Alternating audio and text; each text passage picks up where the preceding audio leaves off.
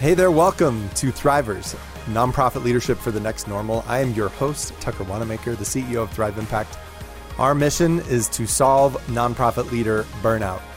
Burnout is the enemy of creating positive change, and we want to connect you with impactful, mission driven leaders and concepts that you can learn to thrive in today's nonprofit landscape. I am joined by our Chief of Impact, Sarah Fanslau, today. Sarah, great to be on here with you.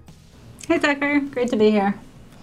You know, and we're uh, this is the really the second in a four part series around strategic planning. And I remember as we talked in our last one of why are so many strategic plans going wrong? Like, why do we have this cliche inside of strategic planning and nonprofits that the old cliche of uh, nonprofits sitting on the shelf, or not, sorry, strategic plans sitting on the shelf gathering dust? And so we wanted to go through why those things happen and some of our approaches uh, that we take when it comes to strategic planning. So that way it's actually effective for a nonprofit. What a concept, huh?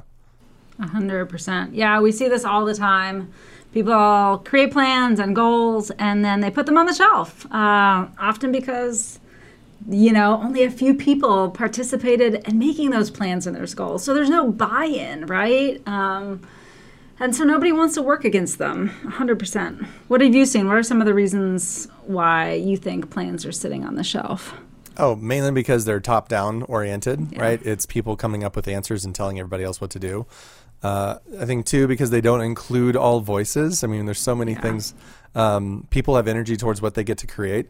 Three, they come at it from a, a, a mm. wrong approach. And that's what we're going to talk about a little bit more today come at it from an approach that doesn't build on the strengths. It actually can uh, almost build off of what's wrong, which we yeah. don't really enjoy talking about that sometimes. Um, but we have a different approach here in terms of how to go about doing it, and also because people don't. Uh, treat it as a as a dynamic direction. They treat it as a plan yeah. that's like now it's done. It's static. Yeah, it's like yeah. a static plan, hence sitting on the shelf gathering dust. Right. Like we did that thing, now it's done when this is really not a strategic plan it's actually a strategic direction that we need to 100%. learn more about and live into and explore so. i love that well that's a perfect segue into my first question for you um, we use a few things at the base of our approach here at Thrive Impact to help folks ensure those things we just talked about don't happen. And I'd love for you to define them for us. So, what is appreciative inquiry and co creation? Can you define these things for us? Yeah, so appreciative inquiry is this uh, it's a, our primary facilitation methodology that we use. Um, and, and in a nutshell, what it is is it's a strengths based, strengths focused, generative approach to creating conversations, mm. to include voices and to enable systemic change.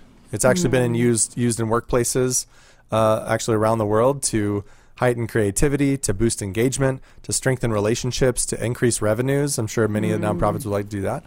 Uh, to reduce yes. costs, to improve profitability. To which, by the way, as a nonprofit, we need profitability, right? It's just right. a tax status, not a business model. 100%. And we also need to, uh, in order to st- enhance sustainability of the the efforts themselves.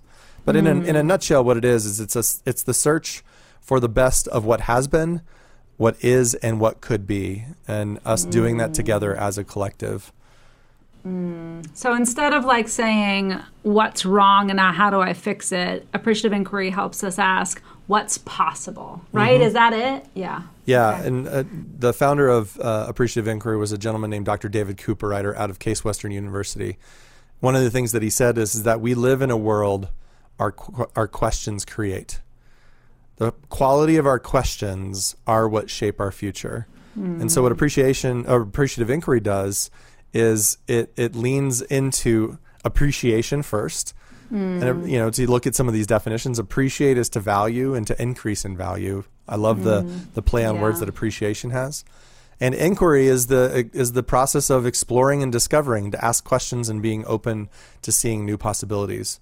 And while some people sometimes will see this as a um, a space that comes out of positive psychology, but what it really is is not just positivity, right? Because that right. can get bland and that can get like, wait, are we actually going to figure False. things out? Right. It's yeah. actually based upon strengths. Hmm. Um, in fact, Peter Drucker, the old, uh, the late management uh, psychologist and uh, organizational management person, said the task of leadership is to create an alignment of strengths, making a system's weaknesses irrelevant.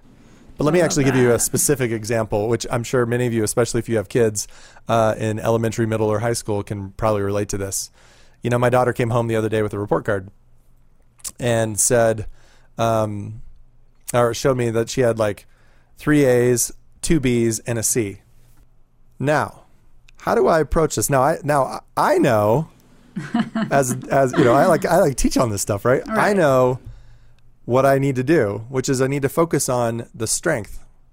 And I know that based on the science that the more that I unpack with her, what helped her get an A will actually be what will help her to raise that C. But no, what do I do sometimes, of course, still? Right? Focus on that C. I- right to the up. C, right? Yes. Right to the C. I'm like, 100%. so, uh, so what happened with your C, right? Appreciative inquiry and the science behind it says, how might we look at what are the strengths, right? Hmm. What created the space and the and the conditions that allowed for my daughter to get A's?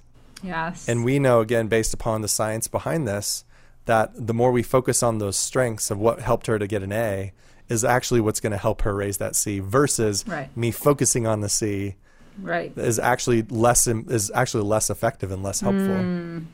Yeah, I love that. So instead of focusing on what's wrong, we focus on where we're strong. And then instead of saying or telling things to people, we use questions to help unlock a deeper conversation that can Yeah. generate change. Yeah, I love that. That question about, or that quote about, we live in a world our questions create is such a a mind opener for me because I feel like, you know, oftentimes as a leader, one, you do go right to what's the problem because that's your job to fix it, supposedly, right? Mm-hmm. Although maybe not anymore. But two, we tell people instead of ask people. And that fundamental shift of approach to instead of telling, asking is is such a powerful, powerful shift.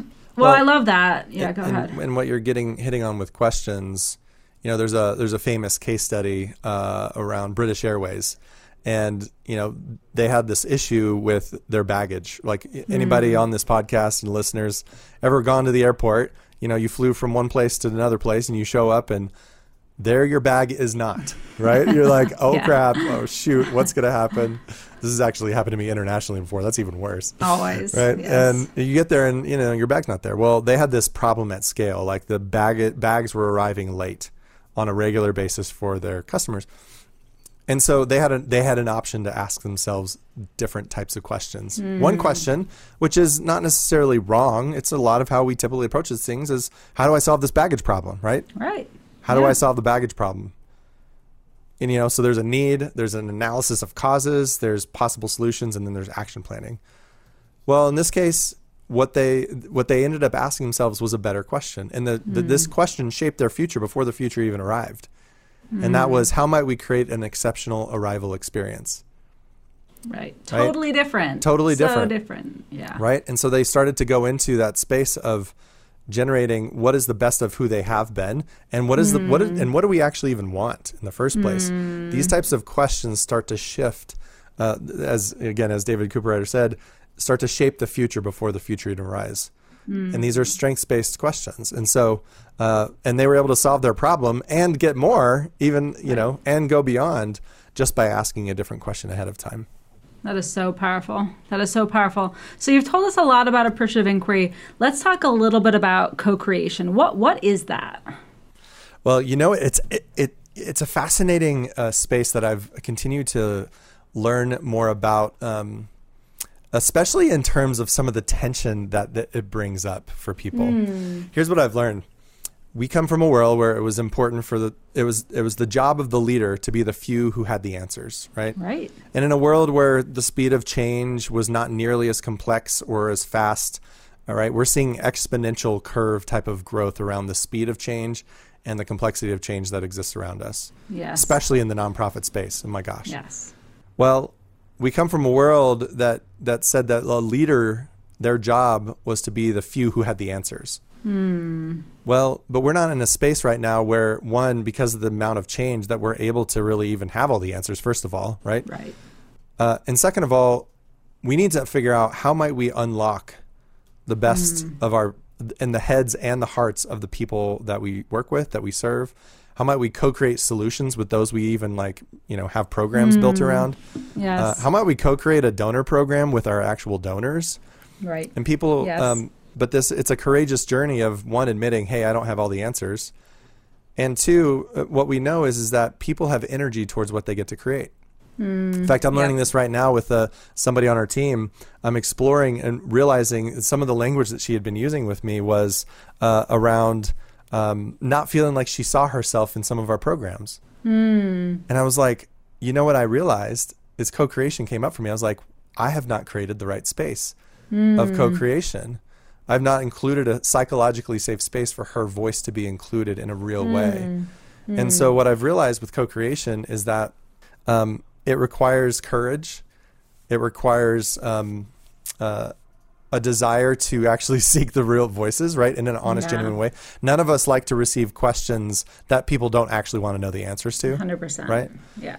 Um, but what I've also learned is that in co-creation, it does unlock collective intelligence. Yeah. Uh, it unlocks uh, by engaging all voices through a variety of different types of methods uh, that create space for all voices to come in. And let me give you an example of that.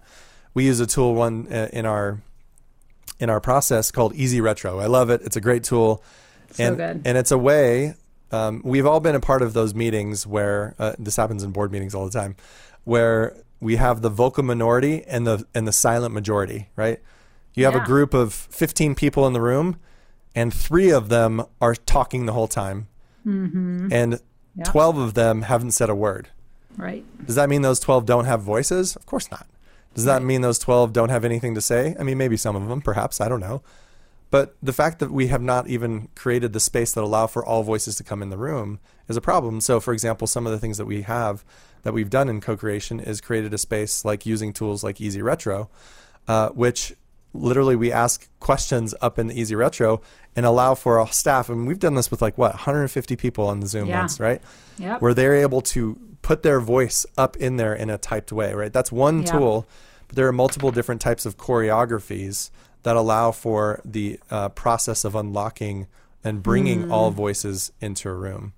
Yeah, I love that. And what it speaks to for me is this idea that I think has really gained prominence in the last 10 or so years is that um, there there's so many different types of knowledge and that we need to create systems that value all of those different types of knowledge and knowing mm-hmm. right? It used to be that you know the person who went to the best school and had the best resume was the one who knew and we hmm. only gave prominence to quote unquote expert voices. And i think what we know now is that there's so many different types of knowledge um, and that they're all important to designing and building the best thing. And co creation is the vehicle that allows us to create the space for those different types of knowledges to come out. It's so true. I mean, we were just in a workshop earlier today, Sarah, right?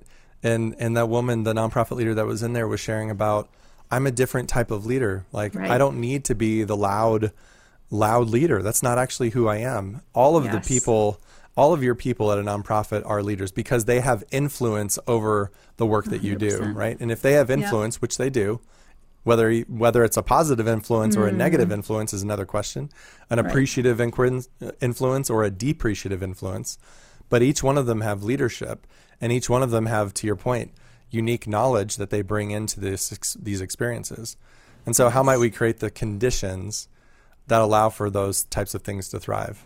100%. Well, yeah. And I, the other point too that I realized as well is DEIB is a big topic, right? Diversity, equity, inclusion, and belonging. Yes. Big topic in in our space, uh, and it needs to be. It's an important uh, and vital lens that we need to view the world within. But I found that so many people are missing it when it comes to the very meetings that we have, right? 100%. staff meetings, Yeah. board meetings. Like we talk about it and maybe we'll bring in like diverse staff, quote unquote, but we actually don't create a space of inclusion of the diverse voices, Right. right? We have we do this with uh, meetings. Uh, I, I remember doing a workshop with uh, the Colorado Nonprofit Association, and I l- appreciated their vision. Uh, the topic was around reimagining culture and connection, and I was like, if we're going to reimagine culture and connection, don't just get a panel up on on stage, have Right. four people yakking at people for the next seventy five minutes. And they had the vision to really look into this and see how do we bring this group, and there was like 125 people in this room, it was in person. How do we bring the diverse voices of everybody in the room into the room in some way, Right. shape, or form? Yeah. And so a lot of what co-creation is the is the process of creating those conditions and the psychologically safe spaces for voices to all really come in. 100%. And what I love about what you just said and about this this frame is that it is a really practical way. It's a practical approach to inclusion, right? Like and before I think it was hard to, for folks to put their finger on what it meant to include people. And co-creation is the process by which uh, inclusion of all voices can happen. So if you're sitting there thinking, I like this, how do I do it? The answer, or one of the answers, is 100% co creation. Yeah. Tucker, as we think about kind of, you know, the core concept of this podcast is the next normal of nonprofits, why is appreciative inquiry and co creation, why are these two things the next normal of strategic planning? Well, we've already spoken to some of it. One is the rate of change, right? The rate of change, Yeah. the speed and complexity of change that's happening around us is moving well beyond what we're able to adapt to in the old ways that we've done things. Right. Right. So your strategic planning process that you've gone through where you and your board and maybe a consultant go into I like to jokingly call it your like leadership cave. Yeah. Right. You go on your board retreat and you don't include the voices of your staff. And by the way, when I say include the voices of your staff, um, I don't mean by checking off a box of obligation by doing a survey. I mean they feel they feel humanly involved in the process. Um, but with this world speed uh, going so fast, we need to unlock the leadership in all of our team. And so, what co-creation does, and and appreciative inquiry in that approach, actually really does do some of that. Um, and I think too, to what we just shared around uh, diversity, equity, inclusion, and belonging, is we have an imperative to create an inclusive environment. It's exactly what we just talked about. So there's this imperative for us to include these voices because we need to create spaces. Um, and, well, and the other reason is is because I mean, Sarah, you've seen this. The frontline staff have more of the answers and more of the knowledge than a board member who's who's 100%. mostly uh, not engaged in the process, right? Who's not Yes. in the trenches of the work.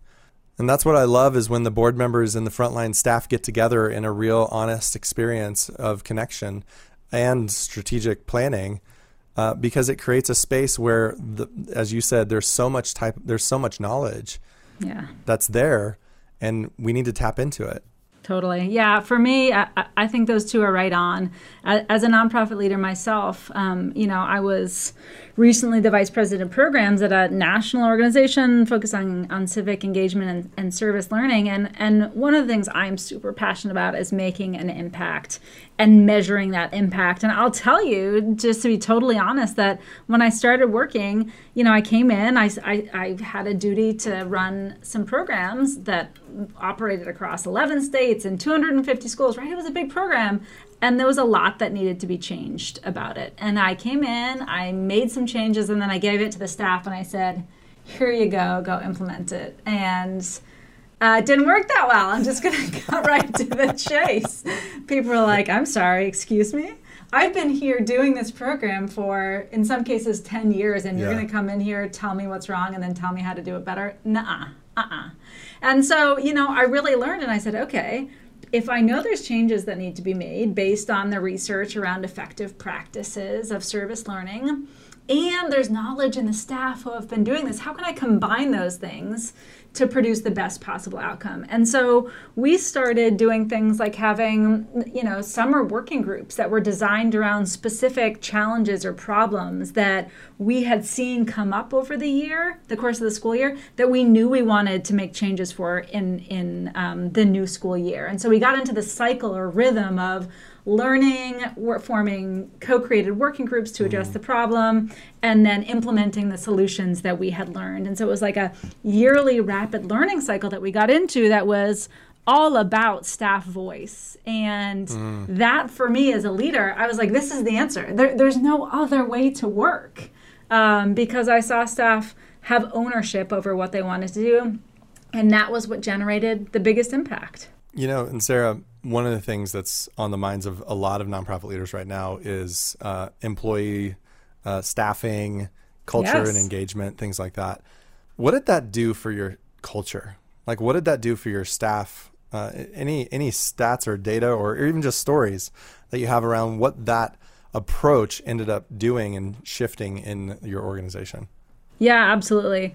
Well, um, you know, within the program team, we developed um, a very different culture than was true in the rest of the organization. Mm. And it was one that in which um, connection was centered. So every time we had a meeting or a gathering, we first connected and in which we could have real, transparent, open conversations, right? We created psychological safety, which we know is at the base of a high performing team.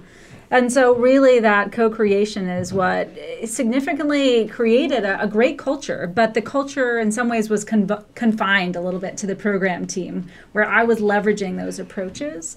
Um, and uh, and I saw you know staff stay on. I saw them be satisfied with their jobs. I saw them go out and really try hard, right, at their work, even when they didn't always have all the resources that they needed to do it. So mm. that's a little bit about what I saw.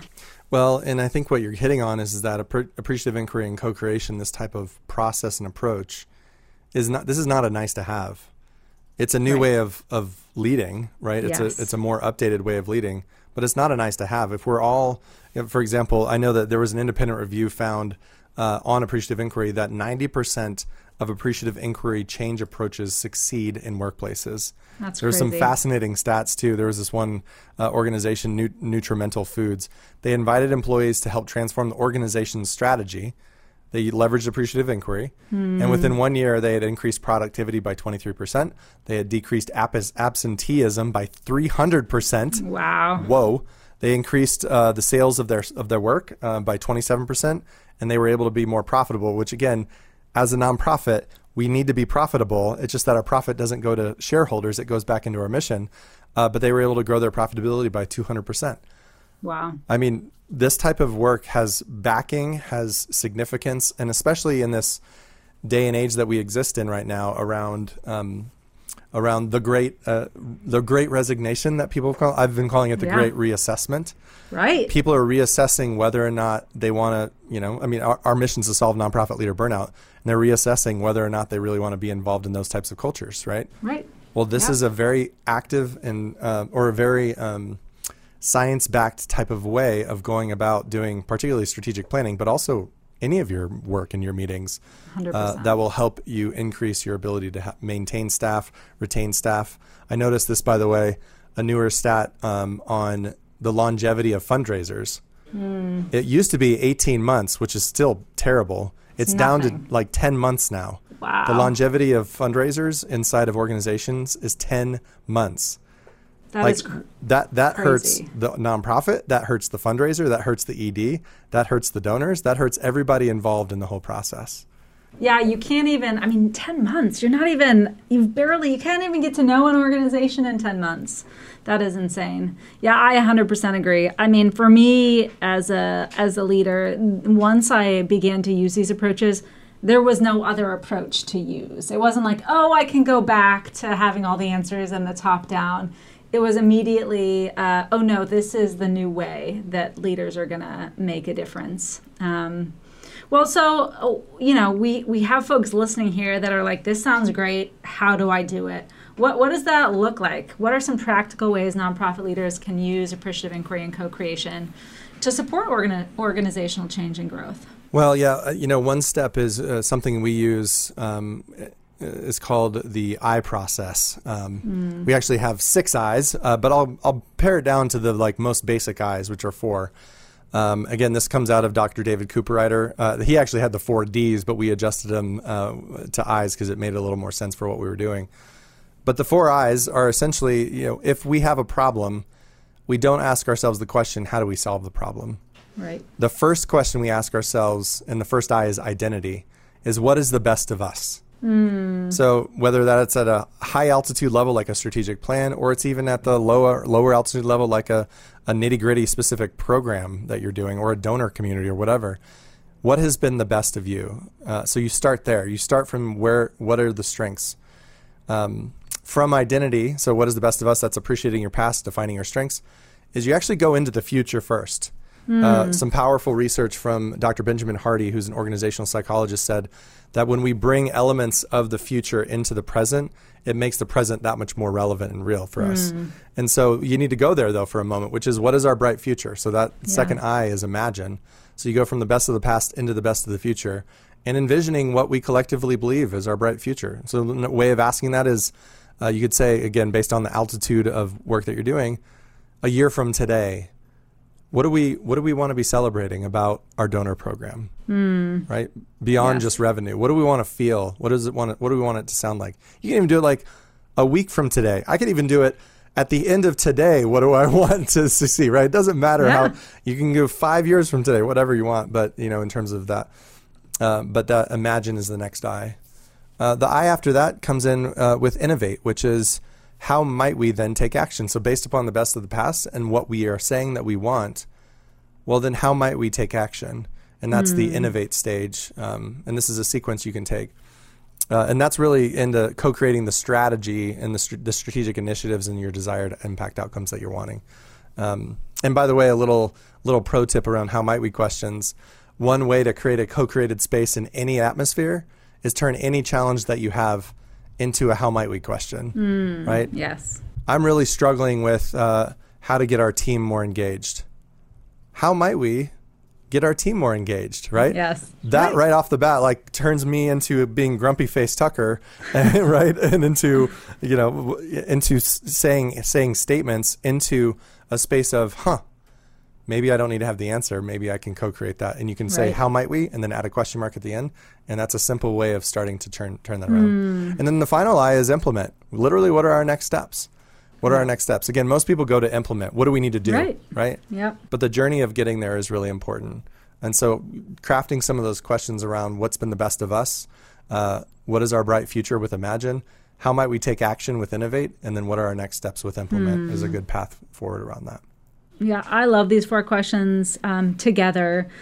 And in particular, I, I love the, you know, a year from now, what do we want to be celebrating? Because I think it opens up people, all of a sudden, they're able to take off the weight of expectation of what is of what's existed and just imagine and so often we just don't we don't have that space to imagine and so that that is one of the questions i love in particular but folks could use these to co-create an agenda right for their next staff meeting to to to design something with a board member to invite staff to use when even when engaging with clients or patients right? We could even really have staff use these questions with the folks that they with they serve. So these I's are super transferable and relatable and can be used in many different ways to to co-create. Mm-hmm.